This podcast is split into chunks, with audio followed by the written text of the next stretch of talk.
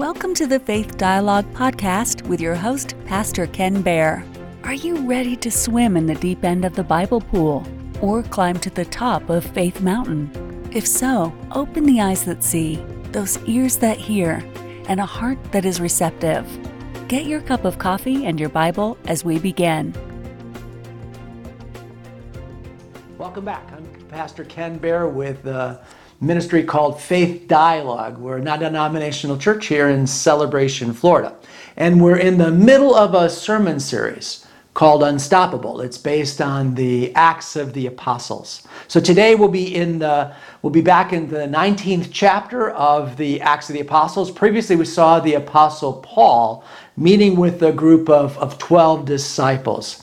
And we found out with these 12 disciples that they were lacking a huge part of our New Testament theology, and that is they had no knowledge, no knowledge at all of the Holy Spirit.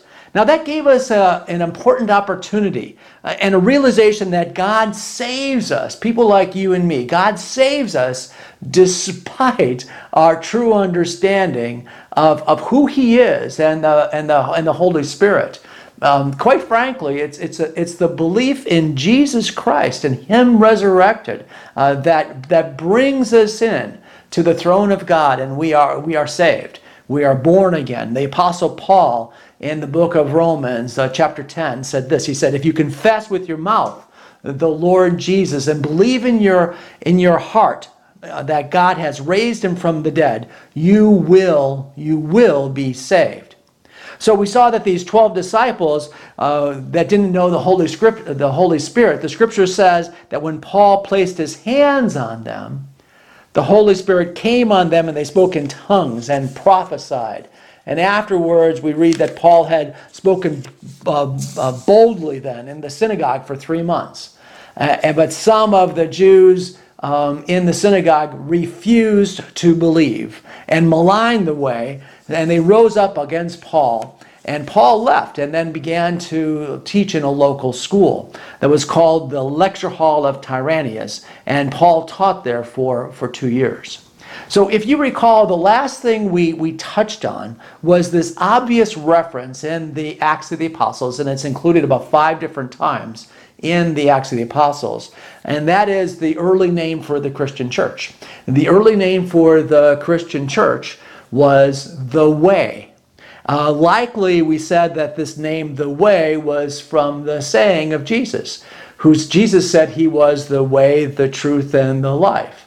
And now this gave us additional evidence to understand that Apollos was taught accurately because it says that the scripture says that he was instructed in the way, there's that word, the way of the Lord. You know, one of the things we, we didn't cover, but I, I do want to call our attention to it. So I'm going to go back to, to something we said last week, and that was these Jewish men in the synagogue that had hard, hard hearts. The scripture says this it says they refused, refused to believe. So think about that.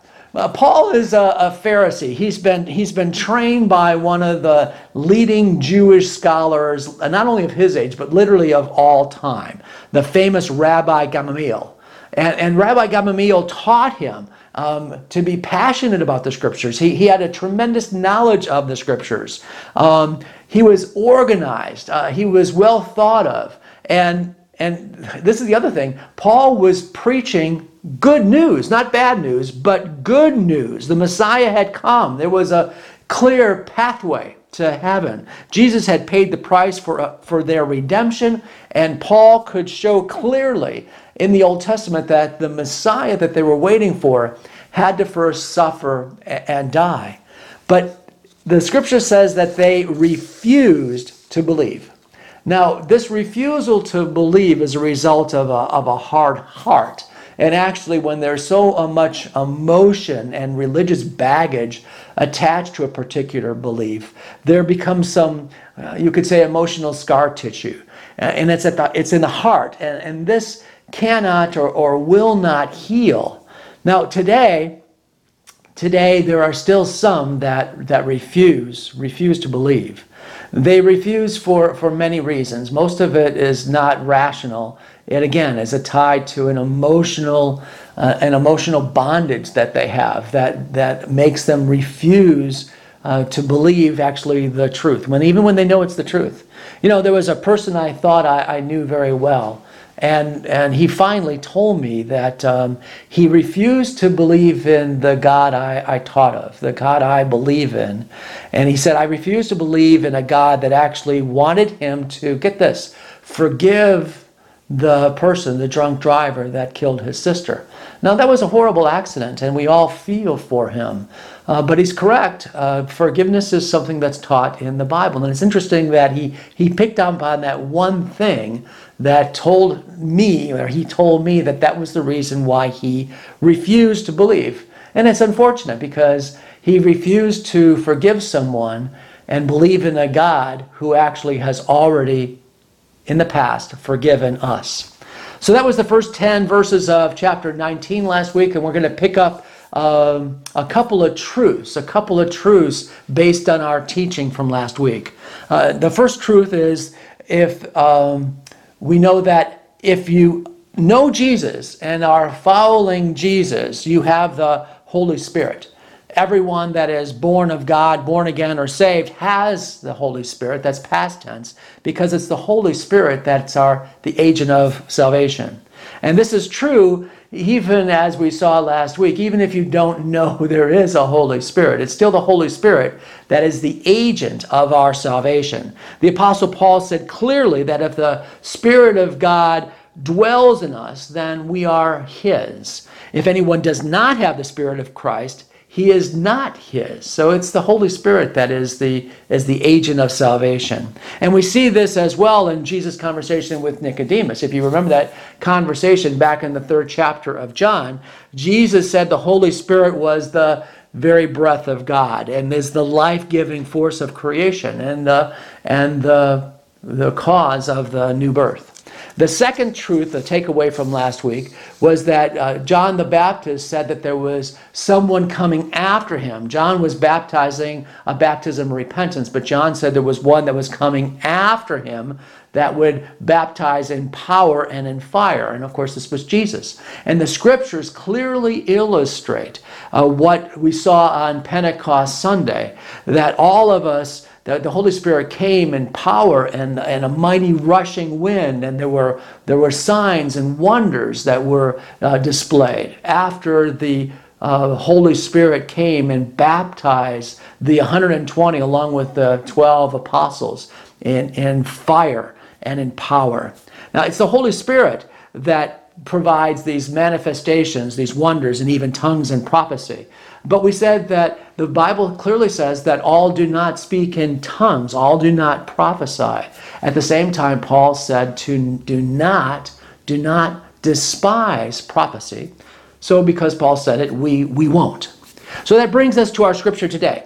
And we are in the 19th chapter of the book of the of Acts, the Acts of the Apostles, and we'll begin in verse 11. That's Acts 19 beginning in verse 11. And this is what the scripture says. Now, God worked unusual miracles by the hands of Paul, so that even handkerchiefs or aprons were brought from his body to the sick, and the diseases left them, and the evil spirits went out of them. Then some of the itinerant Jewish exorcists took it upon themselves to call the name of the Lord Jesus over those who had evil spirits, saying, We exorcise you by Jesus whom Paul preaches. There were also seven sons of Sceva, a Jewish chief priest, who did so. And the evil spirit answered and said, Jesus I know, and Paul I know, but who are you? Then the man in whom the evil spirit was leaped on them, overpowered them, and prevailed against them, so that they fled out of the house naked and wounded. This became known both known both to the Jews and the Greeks dwelling in Ephesus, and fear fell on all of them, and the name of the Lord Jesus was magnified. And many who had believed came confessing and telling their deeds, and many of those who had practiced magic brought their books together and burned them in the sight of all. And they counted up the value of them, and it totaled 50,000 pieces of silver. So the word of the Lord grew mightily and prevailed. So we start off with a, a few words from this, uh, this initial passage that I, that I believe are in, important. It says that God worked unusual miracles. Dr. Luke says these were unusual miracles. And then he gives us an example, or a couple examples. He says that Paul's handkerchiefs or, or, aprons. Now, actually, an apron, according to um, the, some of the dictionaries that I took a look at, uh, uh, were used by workers to keep the sweat off their bodies. In essence, they were they were uh, like like a sweatband. Um, and, and it says, Dr. Luke says that these handkerchiefs and aprons could be laid on a person by themselves, no Apostle Paul required, and that person was, was healed, and it would also chase away demons. Now, Dr. Luke says that these were unusual miracles. So, since Dr. Luke said they were unusual, even for Paul, let's not make them normative. We don't need to spend a lot of time thinking about how these things could be. They, Dr. Luke already says these were unusual even for Paul, even during the apostolic era. Now, this, of course, applies to modern day preachers that want to send you handkerchiefs that are, that are blessed. But it also applies, and listen to this, it applies also to any religious article that is thought to bring blessings, miracles, or good luck. You know, I handed out some copies of my, my book, Roaming Catholics, last week in, in class uh, or after the service. And in chapter 13 of my book, I actually uh, talk about this. I talk about religious articles that are commonly used today by people that don't have uh, great faith in God and they actually have more faith in these articles, these char- charms and portions. Uh, I tell the story of burying St. Joseph upside down. Have you ever heard of this? Let me read you just a small section from my book. This is, again, chapter 13 of the book Roaming Catholics. When I attended St. Joseph's Catholic School and I became an altar boy, I had never heard of the practice of burying St. Uh, St. Joseph statue in the ground in order to bring good luck in selling a house. I first heard of the practice much later in the 1980s when the real estate market was particularly soft. If you haven't heard of this practice, let me elaborate. Uh, according to some unofficial Catholic websites, the custom supposedly dates back to the 16th century.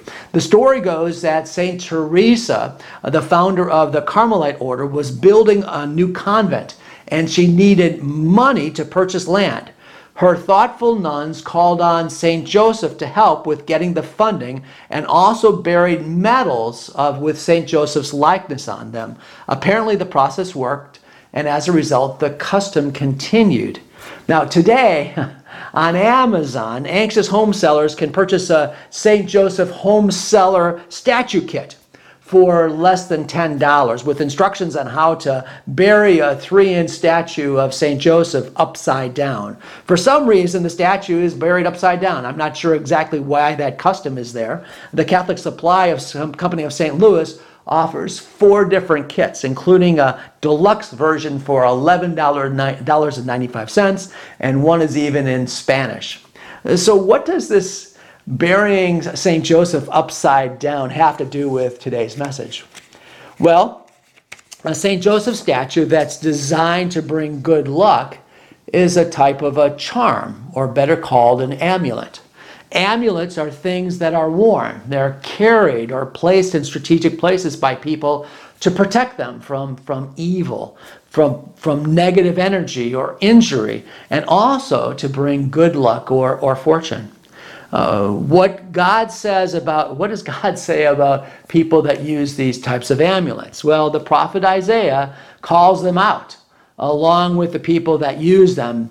Uh, uh, the Isaiah says, um, and this is Isaiah chapter 2, verse 6, they are full of superstitions from the east. They practice divinations like the Philistines and clasp hands with pagans.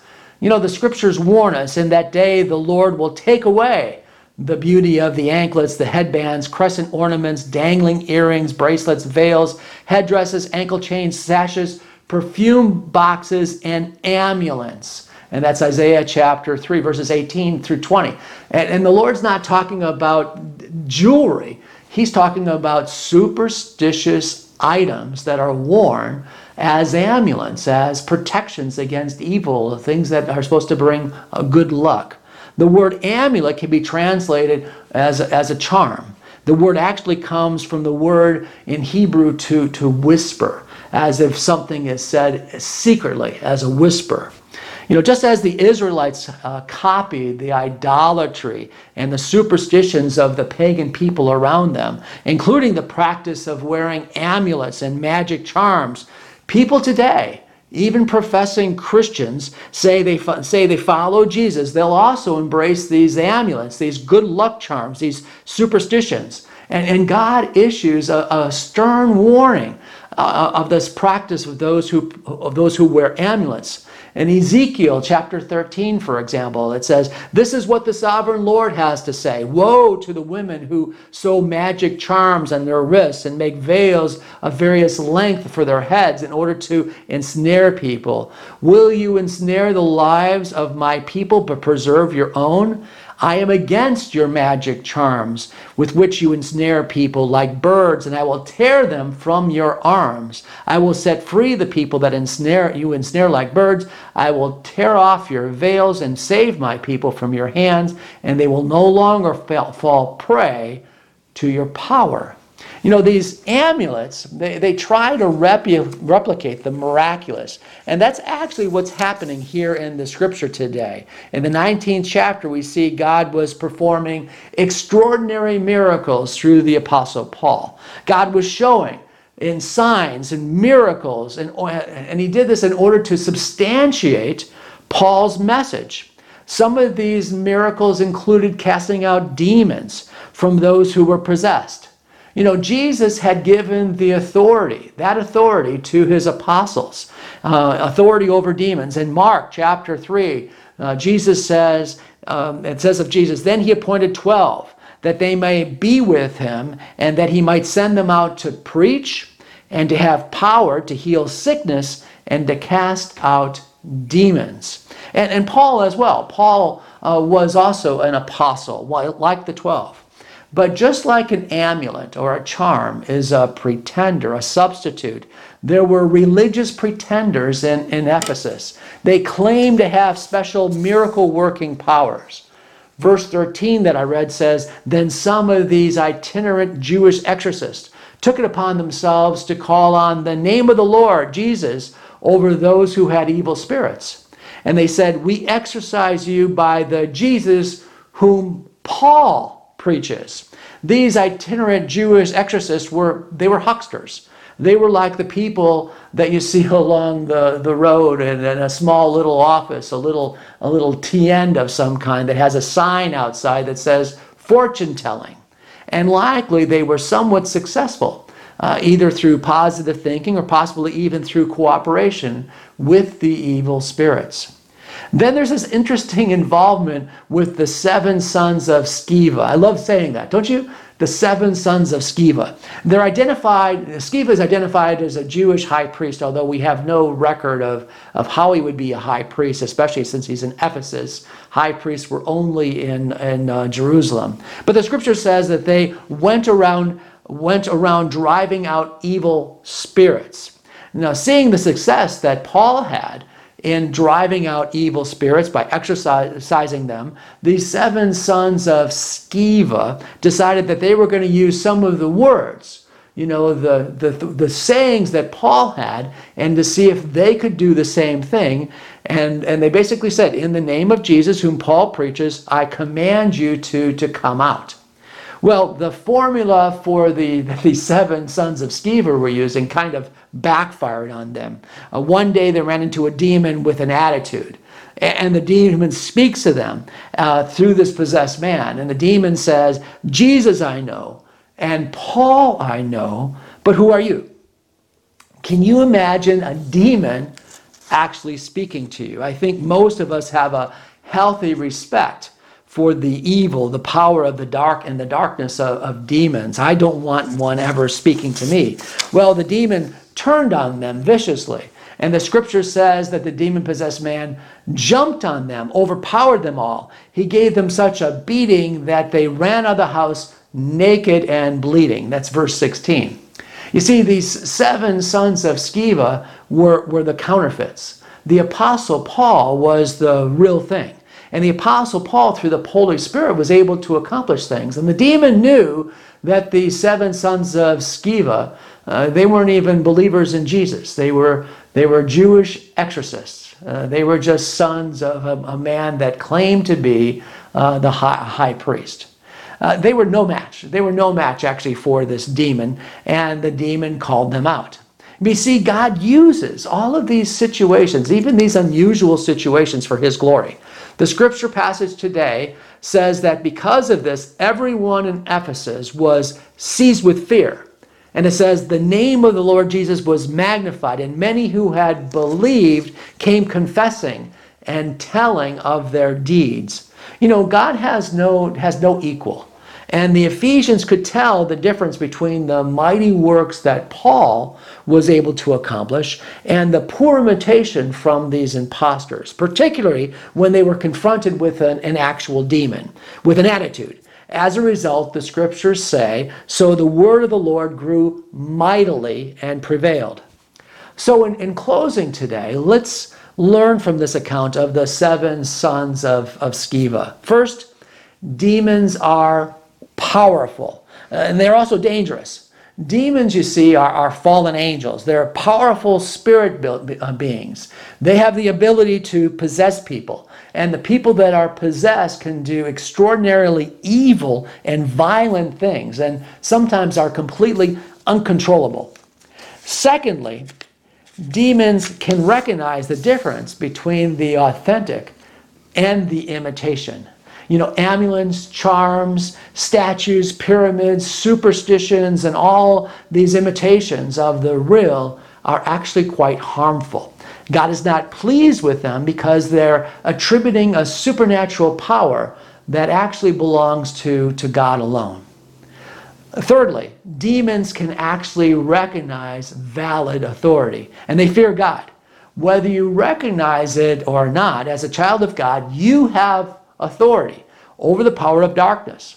You know, the Apostle Paul tells us this. He, Apostle Paul says this. He says, We don't wrestle against flesh and blood, but against the rulers, against the authorities, against the cosmic powers of the present darkness, against the spiritual forces of evil in the heavenly places. Then Paul goes on and he says, Therefore, take on the whole armor of God that you'll be able to withstand the evil, and having done all, to stand. Stand therefore, having fastened with the belt of truth, and having put on the breastplate of righteousness, and for shoes on your feet, having put on the readiness of the gospel of peace. And in all circumstances, take up the shield of faith. With which you may be able to extinguish the flaming darts of the evil one, and take the helmet of salvation and the word of the Spirit, which is the word of God and then he, and he concludes by saying, praying at all times with all prayer and supplication. And these words, these words that Paul wrote that I just paraphrased, are words to the people of Ephesus. The same people that experienced these demon possessed men, this demon possessed man mop the floor with these seven sons of Sceva. These verses from the sixth chapter of, of Paul's letter to the Ephesians shows us also that uh, there's not a formula, a saying that we use, but it's actually the true power of God. And we have this power through faith, through the Word of God, through the righteousness that comes, not our righteousness, but the righteousness of God that comes through a relation with Jesus Christ. Now, these words, the words we can use, will overcome evil. And they're the words of Scripture. Words like we are more than conquerors, or uh, nothing can separate us from the love of God that's in Christ Jesus. Or you can even combine them and say, I am in Christ. I'm a child of God. I am a, a new creation. I, I want you to notice that in today's scripture, the seven sons of Sceva incident also inspired the Ephesian believers. It says the Jews as well as the Greeks, these followers of the way, to rid themselves of any remaining connection to the occult to the demonic. Uh, it says they burned their magic books. And based on the value that Dr. Luke tells us, they're based in silver, it also included probably a lot of silver with the books, including gold and precious stones, likely fashioned or used as an idol, a good luck charm, an amulet. You know, it reminds me of the story in the Old Testament of the, uh, the Old Testament prophet Gideon. Uh, God had told him to tear down his father's altar to Baal and to cut down the Asherah poles. God was not pleased with Israel's idolatry and told uh, Gideon to act. You know, perhaps God is, is telling us to do that today in our own lives. Well, we need to always be careful what we embrace, even if we consider it just a harmless good luck charm. And that includes our, uh, all those things on our computers, our books, our, our statues, our charms, maybe the Ouija board in your closet, whatever else has any connection to the demonic. Perhaps, like Gideon, God is telling you to get rid of them, destroy them. For remember, whatever spiritual force that we embrace that is not of God is actually demonic. Let's pray. Father God, we want to thank you, Lord, for our scripture today. We thank you, Lord, for this.